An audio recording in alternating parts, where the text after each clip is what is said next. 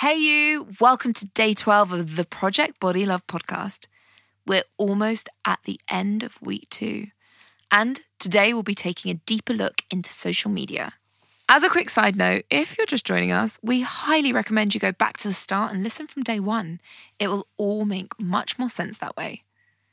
Yesterday, we looked at social media habits and we became more aware of our own consumption. Today, we're going to talk about how to curate a feed that works for you. So sit back and prepare to become a bit more aware of how social media can start to become a positive force in your life. The great thing to recognize is that this form of media is something we are able to choose and interact with, which means that we are able to control what we pay attention to. Several studies have looked at the potential positive effects of social media, finding that accounts which promote body acceptance and celebrate a wide range of body shapes and types can be beneficial to body image. Things like self-compassion quotes can buffer the negative effect of idolized accounts on body image.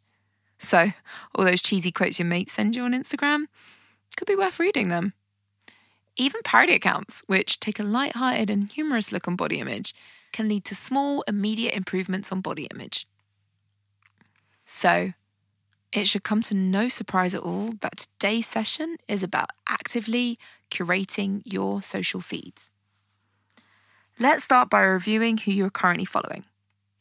Unfollow or mute any account that makes you feel bad about your body. An unfollow doesn't have to be forever, but if someone's content leaves you feeling less than, you do not need to follow it.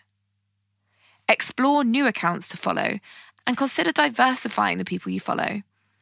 If you're into fitness accounts or fashion accounts, do all the people look the same? Do they have a similar body type? And how does it feel to follow people who look different? Remember, body image is personal to you. You know best what kind of content makes you feel good. Also, your social media feed is personal to you. It's up to you who you want to follow.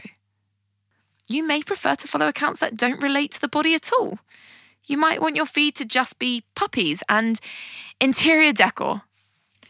You may want your feed to reflect a multitude of interests, or just a few. Essentially, the goal is to be intentional. What do you want to consume on social media and why? If you want a good place to start, check out some of my favourite accounts. Not only have they inspired me, they continue to reinforce a positive body image. You'll find them in the show notes for today's episode. Time to take three deep breaths to give yourself space to process and reset your mind for the rest of your day. Now breathe in. And breathe out. Breathe in. Breathe out. Breathe in. And breathe out. Thanks for your attention and commitment to today's session. We'll pick up where we left off tomorrow, when we'll talk about the benefits of being outdoors. And you guessed it, not on social media. If you can be outside to listen to tomorrow's episode, please make that happen. If not, try to listen looking out of a window onto a great space. So, see you tomorrow for your next dose. Until then. Thank you for listening to today's episode of Project Body Love with me, Jada Sezer. If you've enjoyed today's episode, why not head over to social media for an extra confidence boost? Women all over the U K are sharing their body confidence journeys using hashtag Project Body Love.